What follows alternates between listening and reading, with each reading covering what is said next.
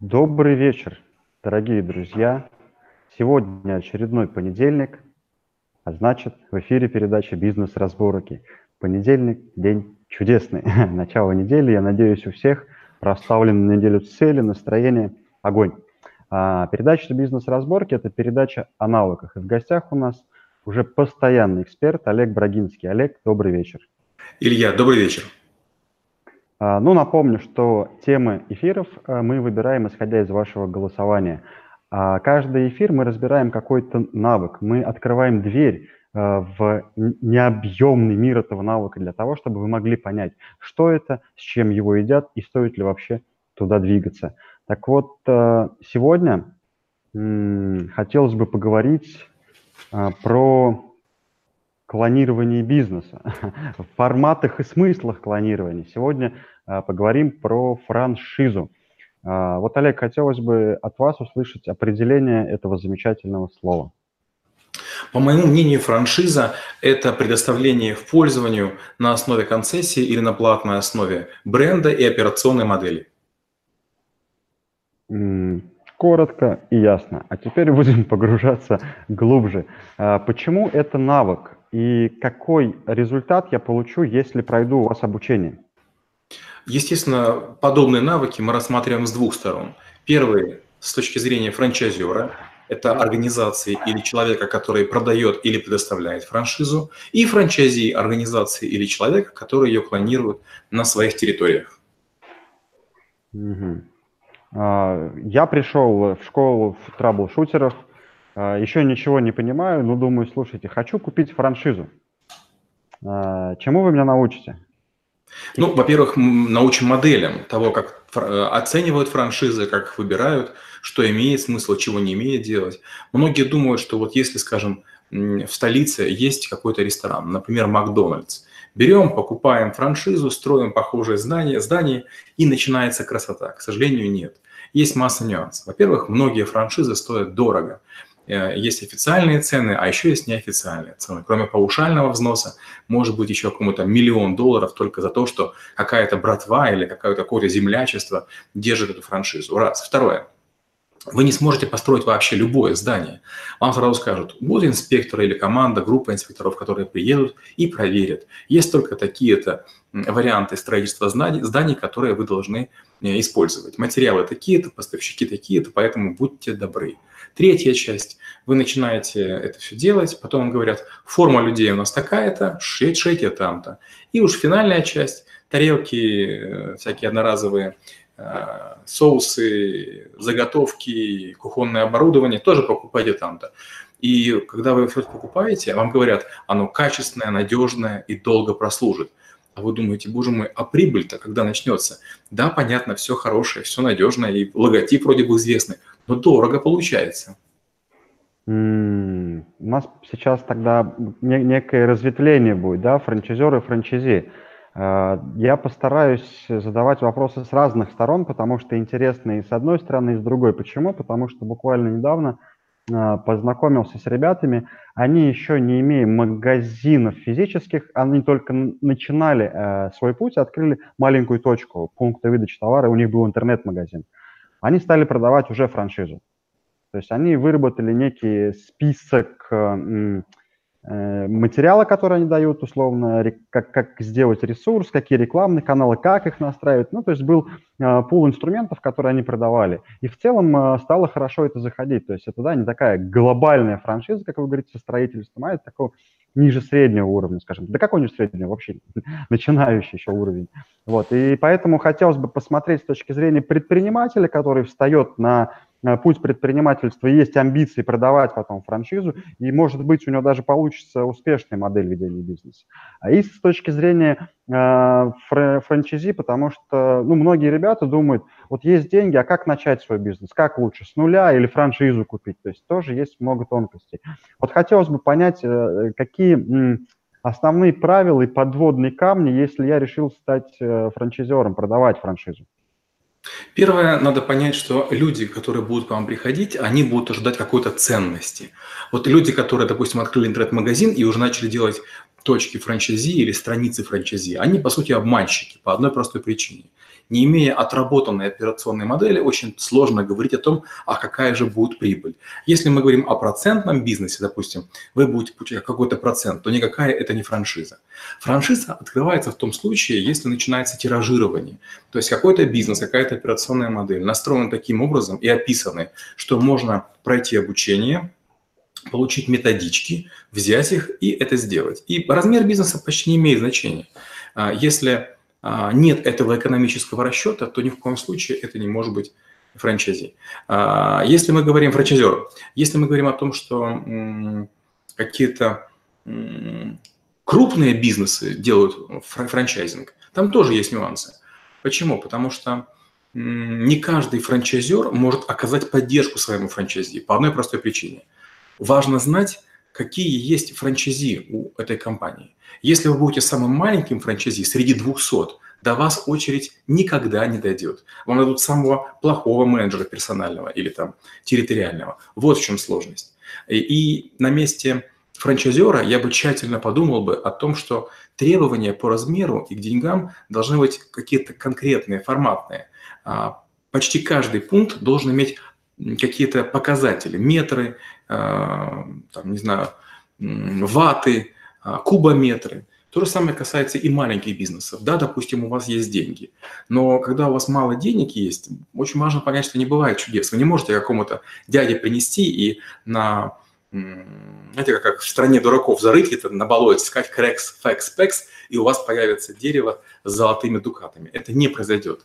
Нести кому-то деньги это значит податься очарованию. Нельзя выбирать из одной франшизы нужно иметь выбор там из трех, из пяти, из десяти. И даже вот эти все разговоры продажные, а вот купите, а вот посмотрите, тоже вести очень спокойно, сдержанно, и провести их много. Через 5-6 разговоров вы вдруг поймете разницу.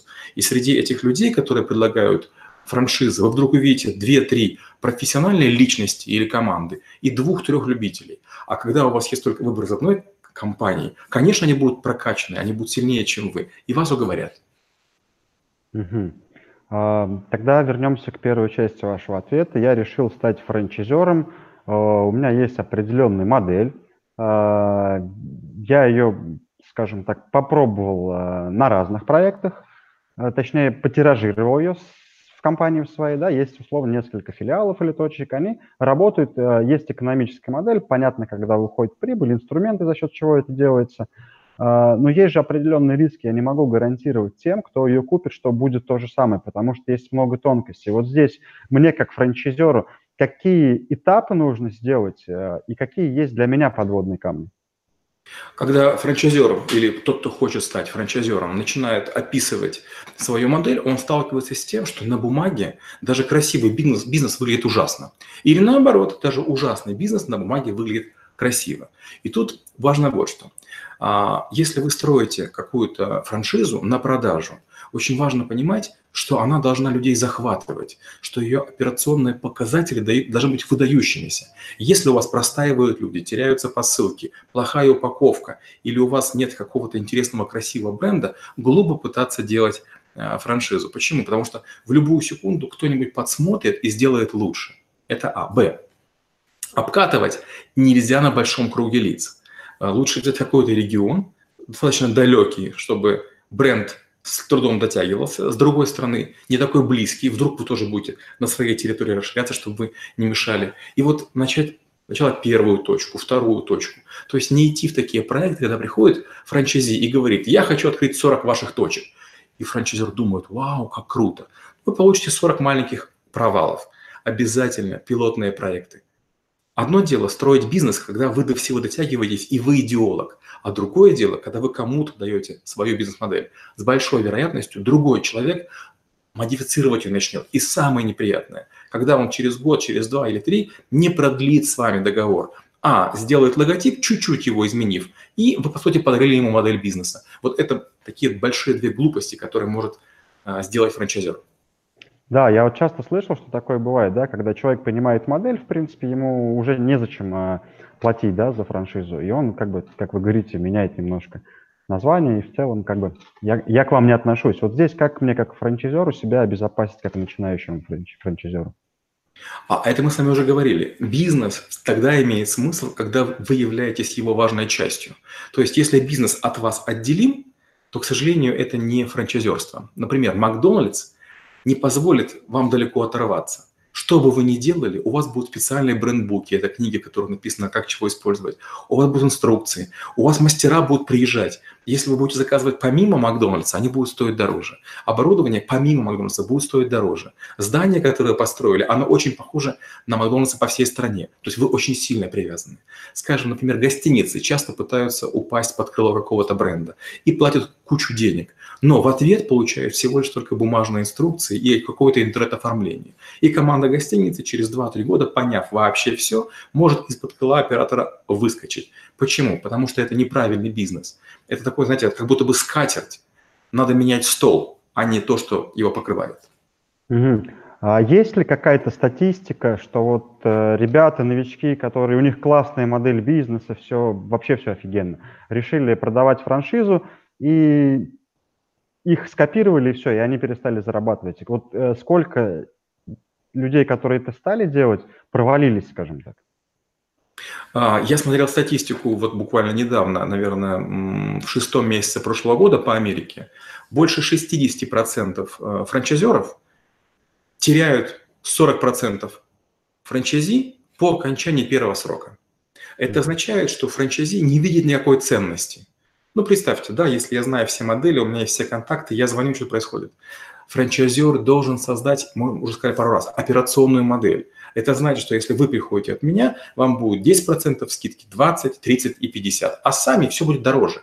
Вот это даже больше, больше имеет ценность. То есть попытка масштабирования должна приводить к тому, что вы присоединяетесь к более сильному игроку и пользуетесь его плечом. А если вы на равных соревнуетесь со всеми, то какая разница, вы АБВГДейка или Йоколоманейка? То есть получается, мне как франчайзеру начинающему нужно выстроить операционку таким образом, чтобы максимальное количество процессов было завязано на меня, и тем самым я еще приобретаю себе кучу операционной деятельности. Не совсем так. Процессы должны работать без вас, но под вашим именем. Как это работает? Под вашей подписью франчайзи получает бенефиты, преимущества. То есть вы должны знать только подписи. Вот ваша подпись должна иметь цену. Вот тогда вы настоящий франчайзер. А если вы просто дали бумажки, отгрузили PDF, пришли, показали, замерили, дали возможность постажироваться и говорите, ну, строй 10 бизнесов, больше тебе не разрешаю. Человек построит 10 бизнесов, которые вы разрешили, и еще 50, которых вы не разрешили. Ну да, тоже логично. Хорошо, а давайте посмотрим теперь э, со стороны франчайзи. Э, я человек, который решил стать предпринимателем, отработал, не знаю, там, топом условно, есть у меня некий бюджет, я понимаю, что я готов развиваться как предприниматель. А, какие, что лучше бизнес открывать, с нуля или по франшизе? Почему франшиза хороша на начальном этапе? Если вы сами делаете свой сайт, сами делаете для себя рекламу, сами делаете модель, набираете людей, вы находитесь в зоне такого жесткого дискомфорта. Вы ничего не знаете, вы многое проходите. Плюс становится то, что вы идеолог всего, и вы понимаете, как все работает. Вы можете менять, модифицировать, система находится в вашей голове. Если же у вас нет времени или нет терпения, то э, быть франчайзи кого-то – это неплохой вариант. Но опять же, я бы это делал только до момента, когда вам хватит денег для того, чтобы построить нечто похожее. Долго находиться под франчайзи, под франчайзером большого смысла нет, потому что крайне мало таких мощных, сильных брендов, которые действительно стоят тех денег, которые мы за них платим. Есть компании, которые думают, что если они дадут кому-то возможность пользоваться их наработками, и это имеет какую-то цену, наверное, для абсолютного новичка, который впервые в бизнесе или который по какой-то причине ослабел и хочет просто логотип поменять, как карду да, на, на фуражке, это сработает, но на долгий срок нет. Почти никто не умеет строить долгие э, франшизы. И франчайзи должен поинтересоваться, скажите, а вот кроме вашего логотипа, а вот кроме там вашей известности, а кроме ваших инструкций, а кроме контактов поставщиков, какие вот преимущества есть? И почти каждый франчайзер скажет, ну как, это же работающий бизнес. Здравствуйте. Любой человек с мозгами может построить сколько угодно работающих бизнесов. А деньги, которые вы даете франчайзеру, можно было бы использовать для того, чтобы сделать свой бизнес красивее и лучше. В чем наша беда? Мы хотим быстрый бизнес, так, чтобы моментально окупиться. Скажем, э, мои клиенты гостиницы Fairmont, они говорят, что мы должны окупаться на 25 году. Вот это правильный бизнес. Для человека, который вступает в брак, ему говорят, там, семья, которая этим владеет. Вот через 25 лет твои дети получат гостиницу, которую мы заложили в их честь. И получается, пока ребенок растет, учится, гостиница себя отбивает. И на 25-летие или там 30-летие ему дарят гостиницу как работающий бизнес. Вот это правильная франшиза. А, ну, вообще, западный бизнес, он в целом так стратегически далеко смотрит. У нас все-таки, как вы говорите, да, оторвать побольше и побыстрее. А, хорошо, я как э, франчайзи э, все-таки решил понять что-то модель. Я понимаю логику, что мне сейчас э, не хочется выстраивать свою систему, мне проще понять чей-то алгоритм. Я готов за это обучение заплатить, потому что я понимаю, что выстраивать свою систему я потеряю, наверное, больше, да, пока буду делать какие-то ошибки. Какие здесь основные этапы для меня, как для франчайзи, при выборе партнера? Первое, нужно обязательно спросить, а есть ли у вас другие франчайзи? Крайне глупо быть первым франчайзи. Это максимальный риск.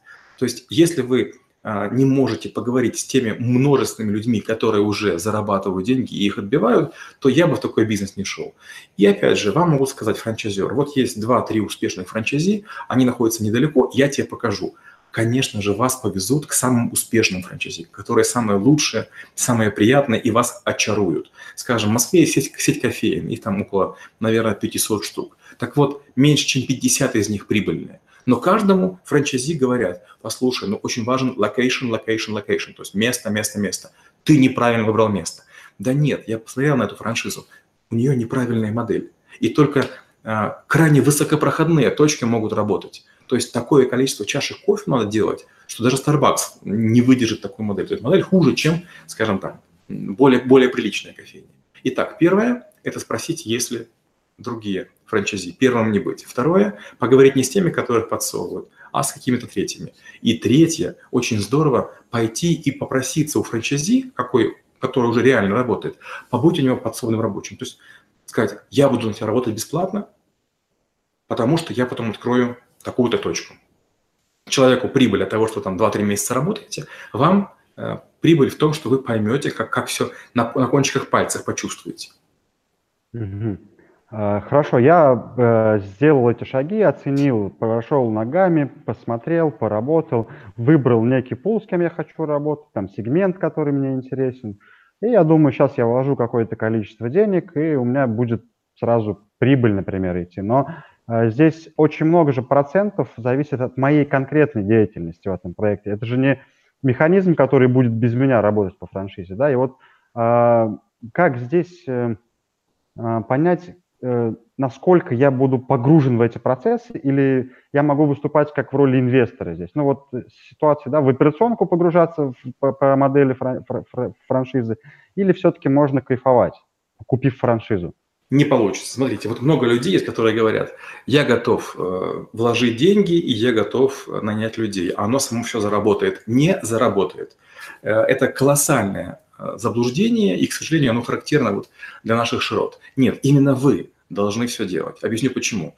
Наемный менеджер, он работает спокойно, не напряженно. Вот э, недавно я такой э, видел демотиватор, э, поле, в нем стоит поезд, и написано «Сегодня у меня появился герой». Пассажир испанского поезда а, выключил моторы и пошел домой точно, когда закончилась его смена, а куча пассажиров остались в поезде. Мне кажется, это лучший пример того, как работают наемники. Наемник не будет прибегать чуть раньше, чтобы обслужить раннего клиента. Он ни секунды не задержится, чтобы работать дольше. Почему? Потому что он думает, что он продает свое время. А франчайзер франчайзи в первое время должен пахать постоянно. Он должен во все вникать. Почему? Потому что если он не будет вникать и не спорить с франчайзером, модель не будет улучшаться. Да, понятно, что франчайзеру почти все равно, будет у вас успех или не будет. Ну, у одного не будет, у второго будет. То есть из стаи золотых рыбок хотя бы одна будет идеальная, да, которая потом можно будет всем показывать. Но это же ваша жизнь, ваш бизнес. Инвестором быть не получится. Вы должны быть прям по уши в операционке, прям по локоть, прям по колено. А, такой вопрос тогда у меня возник. А предприниматель ли это э, человек, который покупает франшизу? Но по факту предприниматель, он же постоянно находится в некой зоне стресса и в неизвестности. А ты здесь покупаешь, ну, готовую по факту модель. А, вот как это можно тогда назвать предпринимателем и почему? Знаете, вот есть большая, большая разница между настоящими предпринимателями и ненастоящими. А ненастоящие, они думают, что в бизнесе главная идея. И вот если я идею каким-то образом круто сделаю, или продукт сотворю, или какую-то услугу такую заверну, то и будет бизнес. Нет, это ежедневно. Подходит к вам мальчик, у которого нет, не знаю, 20 копеек. Отдавать его шарму или не отдавать? И вот это вы должны решить. Если продукты свежие, день впереди, праздничное сегодня настроение в городе, все гуляют, наверное, может быть, не отдавать. Но если холодно и ребенок явно продрог, то дайте ему шарму. Есть шанс, что он скажет родителям, и они потом вас этим отблагодарят. То есть многие решения человек, который не предприниматель, он не способен а, вообразить. Допустим, он видит, что человек, там, не знаю, там ест еду сухомятку, тогда ему колу, предложи напиток, еще что-нибудь. И от этого многое зависит. Вот как, какая разница между, скажем, аптекой государственной и по э, франшизе? Государственной вы приходите, дали денежку, вам дали лекарство, вы свободны. А в франшизной вам скажут, а может стаканчик воды, чтобы запить таблетку? И вы думаете, вау, как круто. Сколько стоит как этот стаканчик? Копейки. Но опять же, предприниматель сможет стаканчик подарить, а сможет ли сделать наемный работник? Не уверен. А тряпочка какая-то, чтобы там протереть где-то что-то. Попробуйте посмотреть, что происходит с любыми точками, допустим, союз печати или пресса в крупном городе. Любые эти ларечки, они же замызганные, грязные. Почему? Хозяина нет. Любой бизнес без хозяина, он люфтует, он расползается, он хереет. Нет, надо быть именно хозяином, нужно там прям постоянно все это видеть, смотреть, полировать. Угу. Такой вопрос возник. Хорошо, я решил э, изучить модель э, по модели по франшизе, да, чью-то модель для того, чтобы потом ну, сформировать свою, соответственно, набраться опыта. А, так не проще ли мне пойти в какую-то крутую команду работать наемником, для того, чтобы посмотреть, как эта модель работает, не платя деньги за франшизу и взносы постоянные. Есть большая разница. Крутые команды, они в центральных офисах или в головных офисах, а вам надо поработать на конкретной точке, а там не будет крутой команды. Как раз крутая команда – это где много зарабатывают, там идеологи, но многие из них космонавты. Буквально 2-3 человека, которые ходили по настоящей Земле, вот они чего-то знают. Но, скорее всего, как раз они будут всего лишь решателями. Все остальные будут что-то готовить, бурлить, подсказывать, пытаться, а эти будут как великие судьи. То есть судьи не позволят вам у них учиться. Почему? Потому что у них очень простой инструмент. Да, делаем или нет, не делаем. Все, у них есть рука левая, рука правая. Да, идем или нет, не идем. Угу. То есть получается модель э, по франшизе это все-таки такой э, полупредприниматель, да, не знаю как назвать. А это Когда... предприниматель. Предприниматель, да? Да. Ну, все-таки человек, который хочет минимизировать риски свои, да, для того, чтобы понять модель. Ну, то есть я вот условно стою сейчас перед выбором.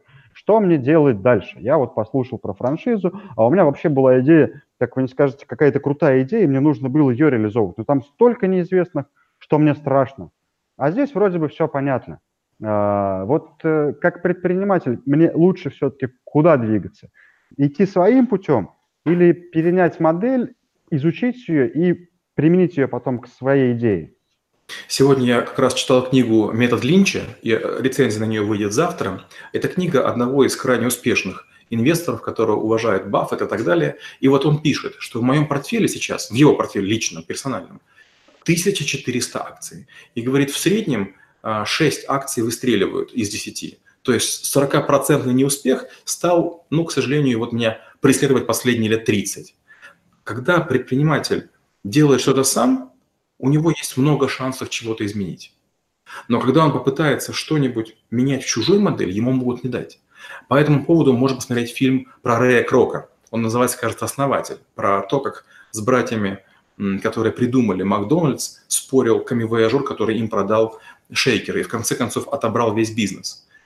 Даже если у вас гениальная идея, вы можете настолько сильно уйти в бок, что вы исказите модель. Например, отцы-основатели задумывали, что у вас в вашей сети, скажем, пиццерии не будет пива, а вы понимаете, в вашем регионе очень нужно пиво. Так об этом нужно было думать на первом этапе. Сравните, что едят у вас, а что едят в ресторанах, чью франшизу вы хотите купить.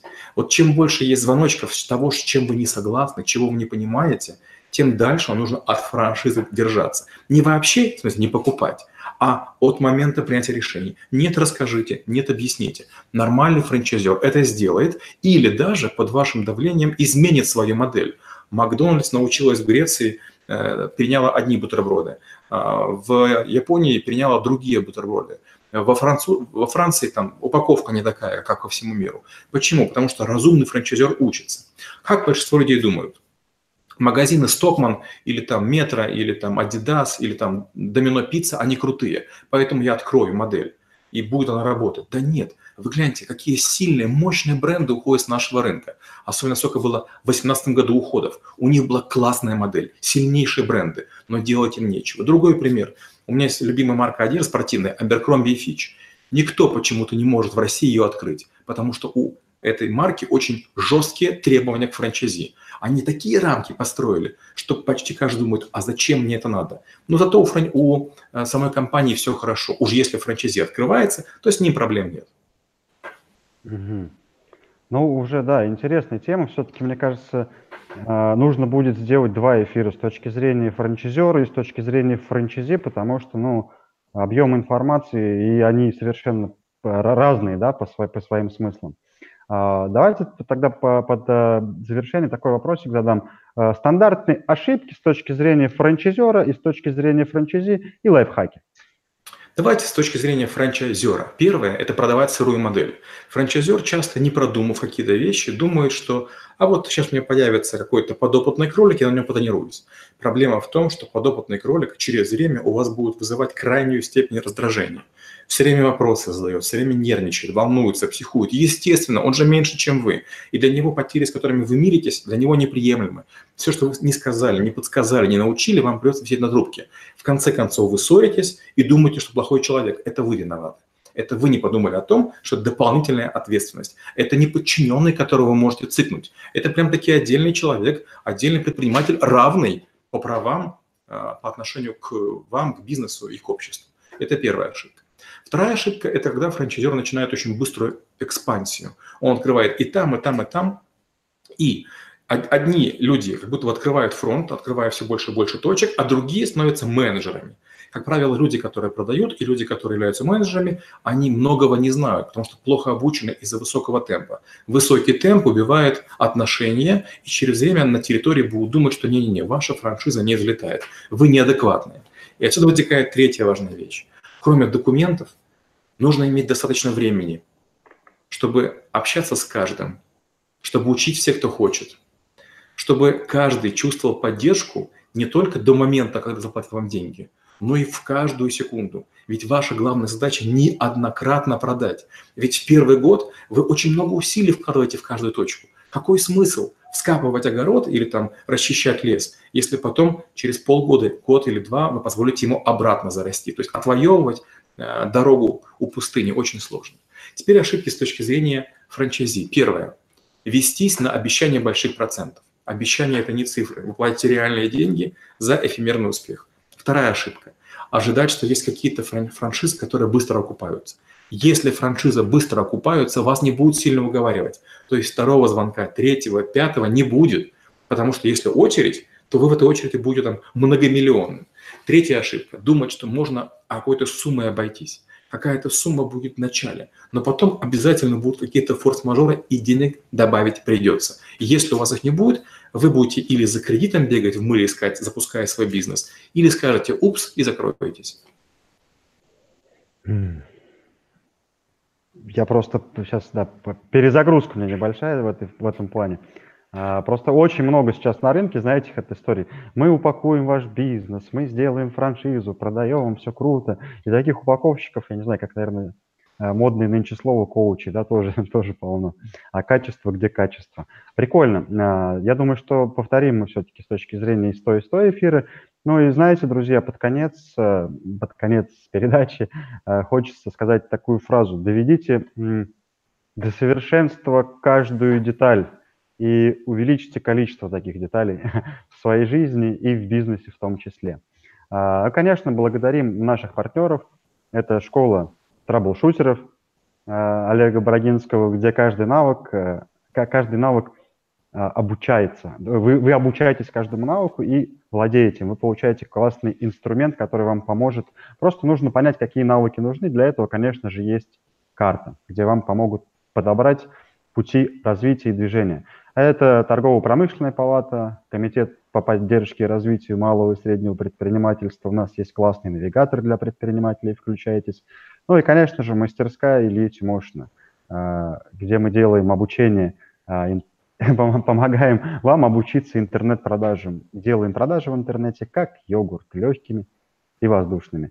Голосуйте за следующие темы. Э, на основании вашего голосования мы будем разбирать, какой навык у нас будет в следующем эфире. А следующий, я напомню, будет через неделю. А, Олег, спасибо вам огромное за глубину, за смыслы а, тех навыков, которыми вы владеете. Я понимаю, что это даже маленькая вершина айсберга тех знаний, которые у вас есть, но мы будем потихонечку, потихонечку грызть вас все глубже и глубже. А, благодарю за эфир. Спасибо большое. До встречи через неделю. До новых встреч, чудес и волшебства.